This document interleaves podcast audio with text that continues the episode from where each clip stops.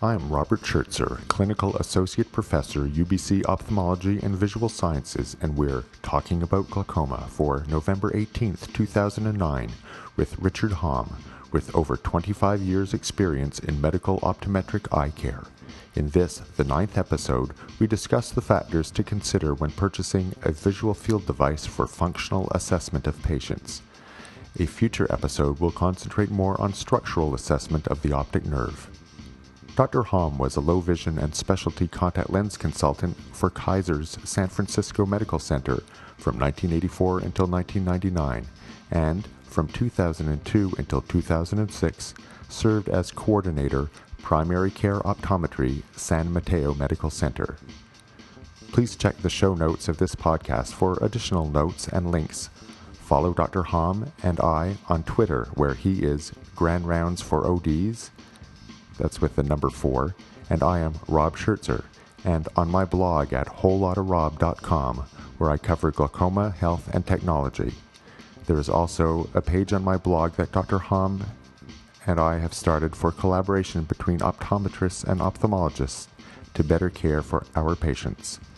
We'll start now as Dr. Hom fills us in on his background then we talk about visual field machines. Hi, my name is Richard Hom, and I'm both an optometrist and a graduate student in public administration at the San Francisco State University. Uh, for the last 20 plus years, I've had uh, clinical experience in both uh, interprofessional uh, collaboration by working at a large HMO and at various hospital and ophthalmological practice throughout California. Uh, I uh, my specialist, uh, my specialty or interest is both glaucoma and uh, diabetes. In fact, that has translated to a research project over the last six years uh, to enable primary care medicine to use uh, digital retinal photography to screen for diabetic retinopathy in order to uh, get a more timely uh, referral to the appropriate source for the management of diabetic eye disease. And thank you, Dr. Schertzer, for inviting me to this afternoon uh, thank you for joining me on talking about glaucoma. And it's it's really interesting. The way we ended up connecting was actually through the internet, through all, through our mutual interest in using technology for patient care, and we connected uh, through Twitter. Yes. And where my Twitter name is Rob Schertzer, and and yours. My is? name is Ground Rounds, uh, Grand Rounds for ODS. That's a uh, number four. Yeah, and we we had some interesting exchanges over the past number of months. And one of the dialogues we got into just quite recently had to do with when you tweeted something about uh, visual field machines and what what's the best visual field machine to choose in practice. And I thought, hey, that would be great to continue uh, in a podcast with a that, discussion. Oh, okay, that yeah, uh, and that really is something that I've been uh, consulting privately with uh, optometric practices on which uh, uh, field machine to buy because that is actually a very that's a nebulous uh, subject for some. Yes, indeed, and part part of the uh, I guess there are different factors to the equation. One of one of them is the initial cost of the machine. Certainly mm-hmm. plays a, a, big role, and then with with your choice of machines, uh, the flexibility you'll have whether you're in an office that has a fully integrated electronic medical record system and you want to be able to access the information at each workstation or not. And some of the trade offs you have between the devices, some may be better for networking but lack some other uh, very important analysis. So maybe you could share your thoughts there. Yes. Um, the uh, in the uh, in the market for uh, visual fields uh, in optometry in the United States, uh, there are uh, the the decision or preference to choose a particular visual field. I think is primarily driven by the scope of practice law within that state. Since there are 50 states, there are actually 50 different varieties of practice. And because uh, the management of optometry, uh, of glaucoma by optometry, has not necessarily been uh, uniform over all of these uh, jurisdictions, uh, I believe that the mode of practice is actually the primary decision point. Uh, it could come from, it could be as different along a continuum as I detect glaucoma and I'm going to refer it. I don't wish to manage it all the way up to I detect glaucoma and I want to manage it, manage it until I'm not capable or it's outside of my hands. Along that continuum, therefore, there are different machines uh, that uh, would suit the practitioner. And then, secondarily, as you mentioned, Dr. Schertzer, is the ability to interface with other machines and with uh, the uh, use of uh, networking in electronic medical records. Right. So I guess, mo- we, I guess then we could uh, start with the detection and uh, the devices that are available for that. I presume in this case we're talking about things like frequency doubling, doubling technology. Te- exactly.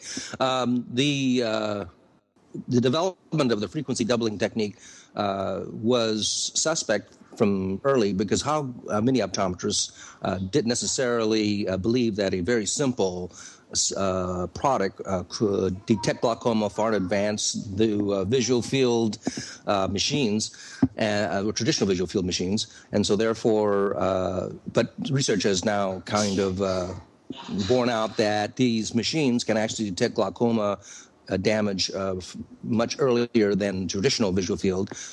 So therefore, the use of FDT, whether it's the first version or the matrix is actually a pretty good uh, choice for optometrists who want to do detection and refer because you're not trying to manage it and you're not trying to manage progression.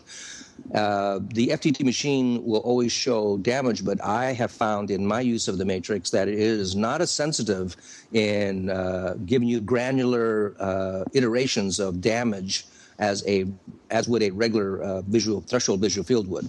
So, uh, but it is a very small machine. It's very small footprint, and uh, it's quite easy to use. It's very easy on the eyes of the uh, of the patient, and uh, it's printable. The difficulty is, is that it's not workable in general. So that is a, a problem. But for screening purposes, I think uh, the uh, frequency doubling frequency double technique is an is an excellent first choice for most doctors. Right, and in my situation where I'm in a tertiary care glaucoma practice, I'm receiving patients who have had this test done by people who are screening. Uh, it, but for the most part, I'm seeing them just with the first generation FDT and not so much with the matrix. And my impression there is that there are a lot of false positives, but it's it's a reasonable trade-off because at least that way you're not missing people with glaucoma, even if you tend to be overcalling it for some. Exactly. Uh, the difference of the uh, first generation FDT and the second is that you could uh, do a FDT 24 2 uh, threshold type uh, pattern strategy. And this would mimic a greater number of uh, areas that you're testing for. however, uh, that doesn't necessarily mean it's that much better. Uh, however, in the offices that I have seen or have actually worked in, uh, I have found that it does pick up more than just glaucoma. It will pick up uh, some field defects in the retina, which uh, the FDT doesn't. So that's why the matrix might be slightly better for than glaucoma.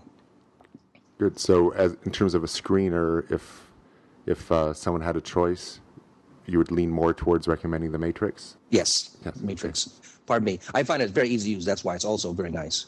Right, and the whole test takes about a minute.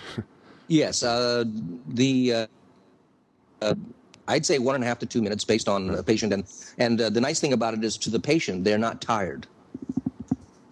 Uh, that's true. So there's no fatigue by the time you get to the second eye, and they're missing everything like you can get with the longer tests. Yes. In fact, we had this set up once oh gosh, this was, this must have been, I don't know, four, 15 years ago in San Francisco at an American Academy of Ophthalmology meeting where Kirby Puckett was the spokesperson for glaucoma. Yes. And we were set up in Union Square screening people for glaucoma using the FDT, which was uh, a new machine at the time. Uh, yes, I am uh, familiar with Kirby Puckett's story, and uh, he's a good example of a great screening device that would have picked up uh, uh dramatically his damage. Yep. well, that comes to the next question: Is uh, would a threshold, traditional threshold visual field, be of value or when can it should it be purchased. Uh, I find that the uh, those offices that uh, want to manage glaucoma in the very earliest stages, uh, or where those states that allow uh, optometrists to uh, treat and manage more than just primary open angle glaucoma, they can they must have some type of functional testing device and for uh, many, they actually supplement this with structural.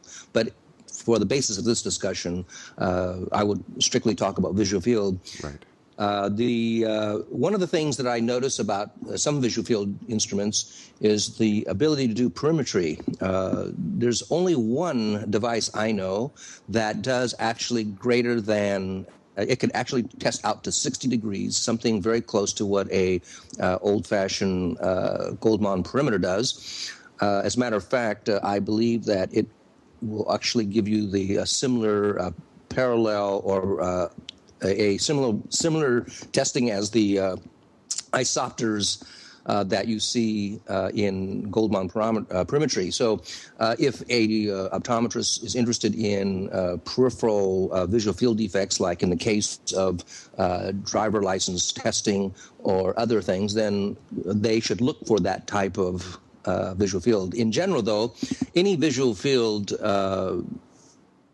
has will do the job, and if you do enough tests on the same patient, you will discover that the individual uh, disadvantages of a particular visual field are probably uh, overshadowed by the number of repetitious uh, repetitions you do. So, what I find about most people is uh, is it is it able are you able to uh, compare results from one to the next?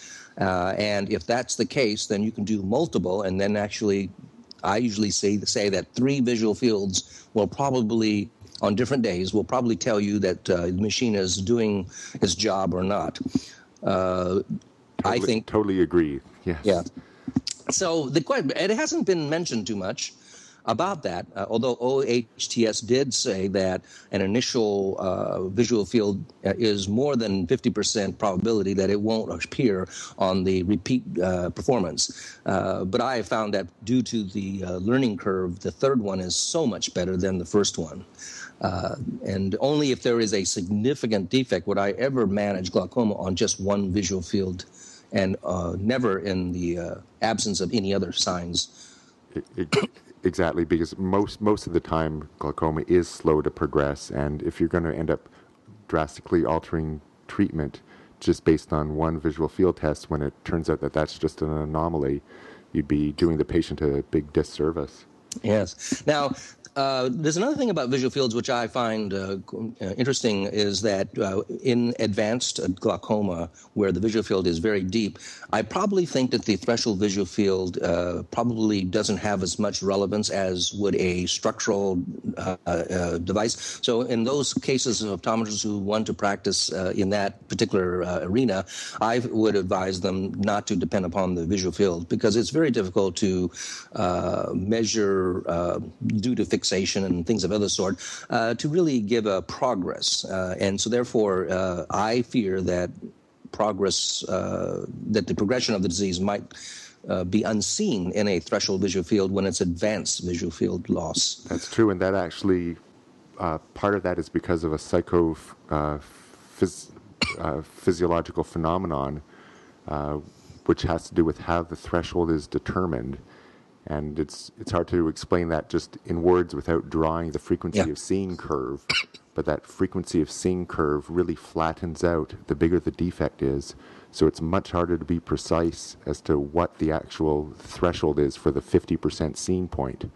Yes. so the, the, the only device that could really overcome that is the Goldmann visual field because then you move to a bigger test target and end up straightening out the frequency of seeing curve Yes, yes. And there, there's, I, I think, except at the University of Iowa, where they've modified an automated machine to do that, I don't think there's any commercially available one that will alter the object test size automatically if uh, when needed. No, uh, you'd have to actually restart the uh, whole thing and do another test set, right. which which is uh, kind of like uh, difficult because sometimes you don't know what the field of defect is until you've finished it and printed it out, and you say, "Oh, okay, then you know that's what the problem is." but uh, in my case, I still recommend uh, most uh, optometrists who uh, see uh, moderate to advanced uh, glaucoma either on a co-management basis that they probably should leverage some other technology other than a visual field. the other areas of visual field is that I particularly like is there are some visual field units that do not depend on ambient light. Uh, there are some doctors' offices uh, that can control ambient light, and there are others that don't. Uh, I have used both, and I have found that uh, if the machine can be used independent of ambient light, uh, that is uh, an advantage for the practical nature of the practice of optometry. Uh, and I feel that uh, there may be uh, no significant difference between the machines that uh, depend on very, very dark environment versus no ambient light. So that may be a big consideration. and secondly, is whether you can actually generate a report that is understandable by other practitioners. Uh, if you are referring to somebody, uh, traditionally a 24-2 readout is uh, the most common, although that doesn't mean that that machine is the best. There are equally or maybe even better machines than the Humphrey, but is the standard. A 24-2 is easily understood, and if a visual field machine can generate that, I think that that makes co-management a lot easier. Right. Now, one of my frustrations with the Humphrey when I changed my offices about five years ago and had to actually pay for a machine. Well, I guess that's two of my frustrations. One was the the cost of the Humphrey machine, at least here in Canada, the fully equipped one was about I think about forty five thousand dollars at the time, uh, versus some of the other machines. Uh, and the second frustration with the Humphrey was the difficulty in putting it into a network setting. Yes, um, I uh, I'm pretty. I'm actually uh, uh, quite knowledgeable about the uh, operating systems of various uh, machines, uh, as well as dedicated machines, and I find that this is one of the difficulties that I think I see in the engineers at who run Humphreys. I I get the impression that they're mainly concentrating on the other products rather than the Humphreys. There's been practically no movement in uh, making the Humphrey device easier to use, in my opinion. Networking be one, and also uh, the ability to use other devices to store the the backup data. That's really been very maddening, uh, in my opinion. Right. In our university setting at UBC, where they have four Humphrey machines, every, every night, one technician has to stay behind and copy all the tests that were done uh, on one machine onto all the others. So they have to go copy all the ones from all four machines onto all the other machines, just in case the patient, the next time they're there, gets their test on one of the other machines. so, now, uh, Humphrey it, did have a software solution for that a few years back that sort of appeared for, I think, about six months and disappeared. I think they called it something like Symphony and it was another twenty-five or forty thousand dollar piece of software just to just to allow networking. And yeah, there's, there's uh, also PeriData. Have you had? Yes, uh, implementing uh, Data. I have. Uh, I actually have been an Octopus user from the very beginning, uh, from the Octopus 100 onwards. Okay. Uh, I like Octopus a lot, and that's my primary favorite. I if there was a, you know, I just find that their fixation control is much better. Uh, their uh, ability to analyze, repeat is much better. Uh, so uh, they have actually a very uh, full complement uh, thought about their product, I think. Now, do they have a comparable test to the glaucoma, the the GPS, the GPA, the glaucoma probability progression, yeah. the glaucoma progression analysis that Humphrey has? Well, not quite. Uh, you do. They try to mimic it, uh, but I think that uh, they. I don't think that they have quite uh, equated that yet. Uh, I think that in general, uh, they don't have it. I think the Peritrend was an excellent technique. It's not. It doesn't show a particular report. I think that is exactly equal to the Humphreys. you know particular approach. So therefore, but I do believe that they have lots of testing that uh, does show, uh, you know, uh, statistical uh, relevance, uh, and uh, to me, as good as the Humphrey. Although if one is not trained on the Humphrey, then really uh, it really makes uh, it's not as important. That's why optometrists in general, when the, they don't buy a particular product, they they won't feel the problem of Humphrey uh, because they've been using a particular company product all of this time, and so therefore uh, that wouldn't necessarily be uh, quite the issue. Uh, although in ophthalmology there may be a standard, and therefore receiving reports would be sometimes difficult based on. This particular problem. Right. Now, with the octopus, is there um, networking options and external storage options with their yes, uh, machines? Yeah, the latest machine, uh, uh, especially the Octopus Pro, uh, uh you can buy an optional Ethernet port. And uh, I think it's web uh, interface to network with other devices. So there is a little bit of a network protocol that's built into the ROM on the Octopus machine. That's been really nice. That's great and I think I've mentioned to you online that I'm, I've been using the Medmont perimeters, and, and those they also lack the glaucoma progression analysis, but they're so easy to network because they are just dummy bowls. There's no CPU in them, no printer.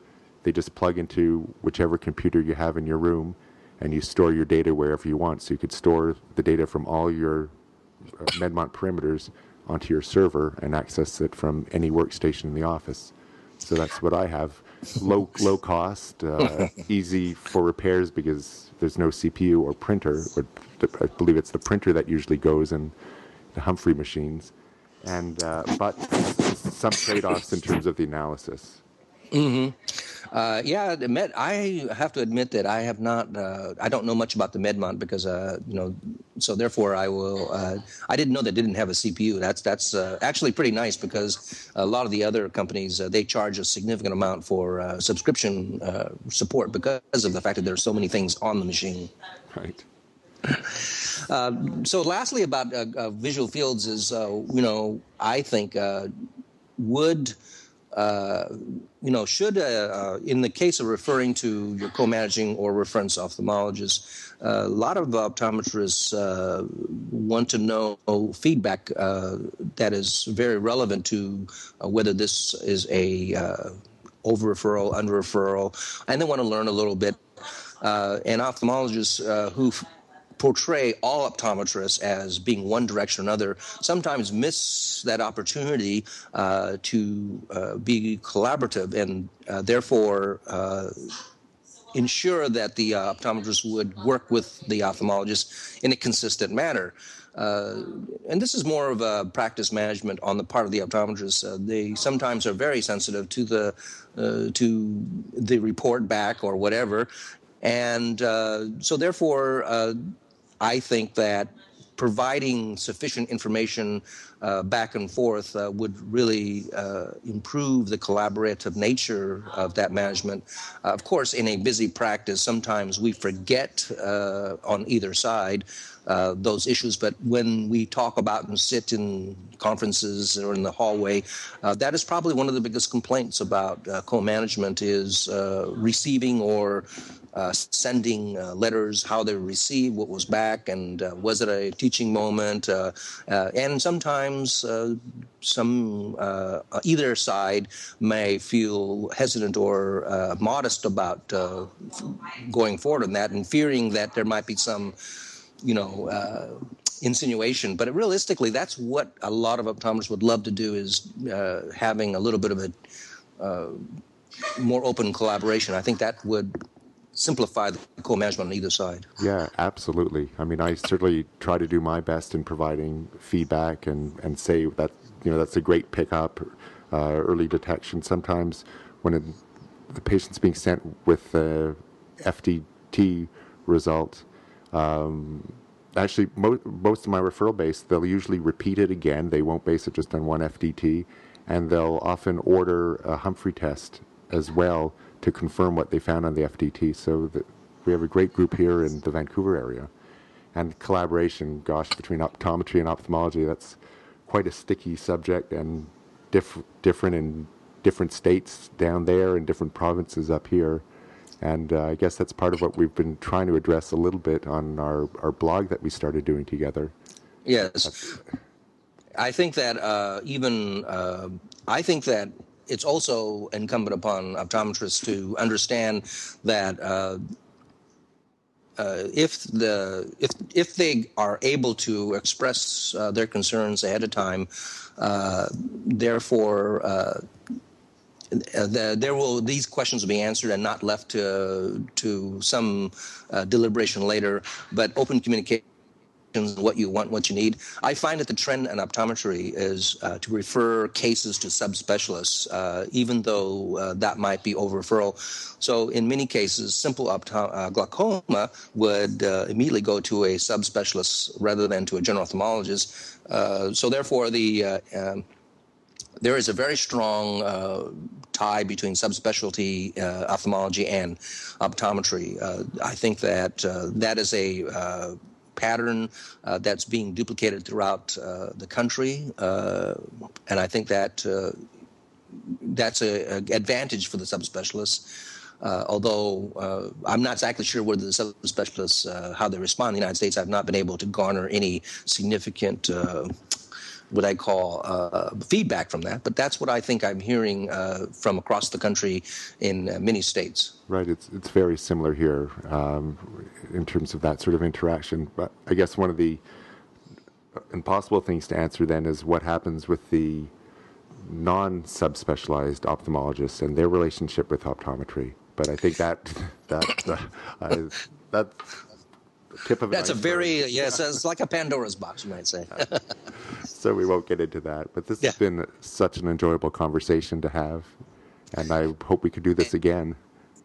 Okay it's my pleasure. Uh, any other questions you like or? No i think we covered a lot. I, I guess if we want to sum things up um, okay um, Thank you. Uh, I uh, in uh, purchasing or, or reviewing uh, whether you uh, whether an optometrist uh, how should they manage possible disease, they should employ some type of technology over and above just looking with the fundus with a, a ophthalmoscope in order to help them you know, adequately manage it. And that uh, one of the most basic uh, additional devices is a visual field device of some sort. And depending upon the model that they practice, whether it's detect and refer or manage, that should determine uh, what direction uh, they they do. Now, for most optometrists who do detect and refer, a FTD device, uh, preferably the Matrix, would be ideal and there probably isn't any requirement to do uh, to get anything else. For those who want to do more, uh, they could do the FTT and a visual field, uh, a traditional visual field. But the majority of optometrists will probably do detect and refer, and so therefore the FTT device uh, by Matrix by Zeiss would be uh, would be adequate and actually be very optimal in my opinion. Uh, I think that in using the data, as you had said, more than one test sometimes can ensure that uh, that uh, evens out any uh, unusual occurrences in testing, uh, whether it's patient, uh, you know, hesitancy or education, or some other type of problem. so optometrists should probably check their findings by reduplicating, by t- running it again at least once.